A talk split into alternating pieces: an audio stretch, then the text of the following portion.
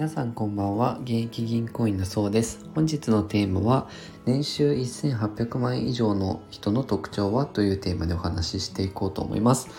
以前ですね日経スタイルという、えー、記事で面白いのがあったのでちょっと皆さんに共有しようかなと思います。40歳以上で年収1800万円以上の人と600万円台の人の比較なんですけどまあ、600万円でも全然平均年収よりは高いとは思うので悪くはないと思うんですがこの調査、えー、1800万以上の人、えー、500人と600万円台の人500人ですね合計1000人集めた調査なんですけど今までの勉強法とか生活とか思考パターンについて調査した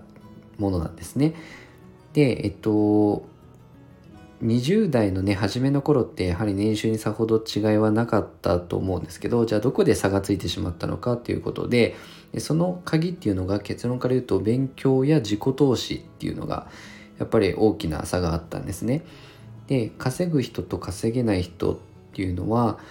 圧倒的に稼ぐ人の方が勉強量が多いことが分かりました。例えば読書量で言うと、えー、稼ぐ人の場合は若い時であの2倍の差ですね。あと勉強時間も稼ぐ人の方が1日29分多く勉強してたんですね。でこれらの勉強が本当に収入につながったのかっていうのを、聞いてみたところ稼ぐ人の66%は勉強が収入増につながったと答えているんですね。でえっとあと自己投資っていうどれだけ自分を磨くために投資したかっていう。でここでいう自己投資っていうのが書籍の購入だったりとかセミナーに行くとか資格を取るとかですね。どれぐらい年間使ってましたかっていうアンケートもあったんですが稼ぐ人は年に20.3万円。こういう書籍の購入とかセミナーに行くとかあの自己投資をしてたんですが一方であの年収600万円台40代でですねだった方は約10.2万円だったんですね。ほぼ倍の違いが出てきました。でえっとやっぱり私の体験談でもあるんですけど私の先輩もですねやっぱり年収大きく上がった先輩がいてその方は今 M&A のアドバイザリーの仕事をしてるんですが年収がですね一気に2000万まで上がったんですね。やっぱり特徴としては本当に読書家であの勉強熱心な方でやっぱり知識も豊富だったのでやっぱりあの私の身近な、ね、経験体験談でもそうだなっていうふうに感じるのと自分もですね結構10代20代若い時っていうのは本の投資だったりセミナーに行ったりっていうのは結構まあ惜しみなくですね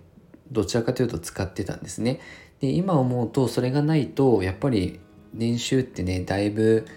まあ差が出てるのかなと私ももしかするとねアルバイトをしてるかもしれないですし今の仕事をしてない可能性も十分あってやっぱり勉強が今の収入につながっ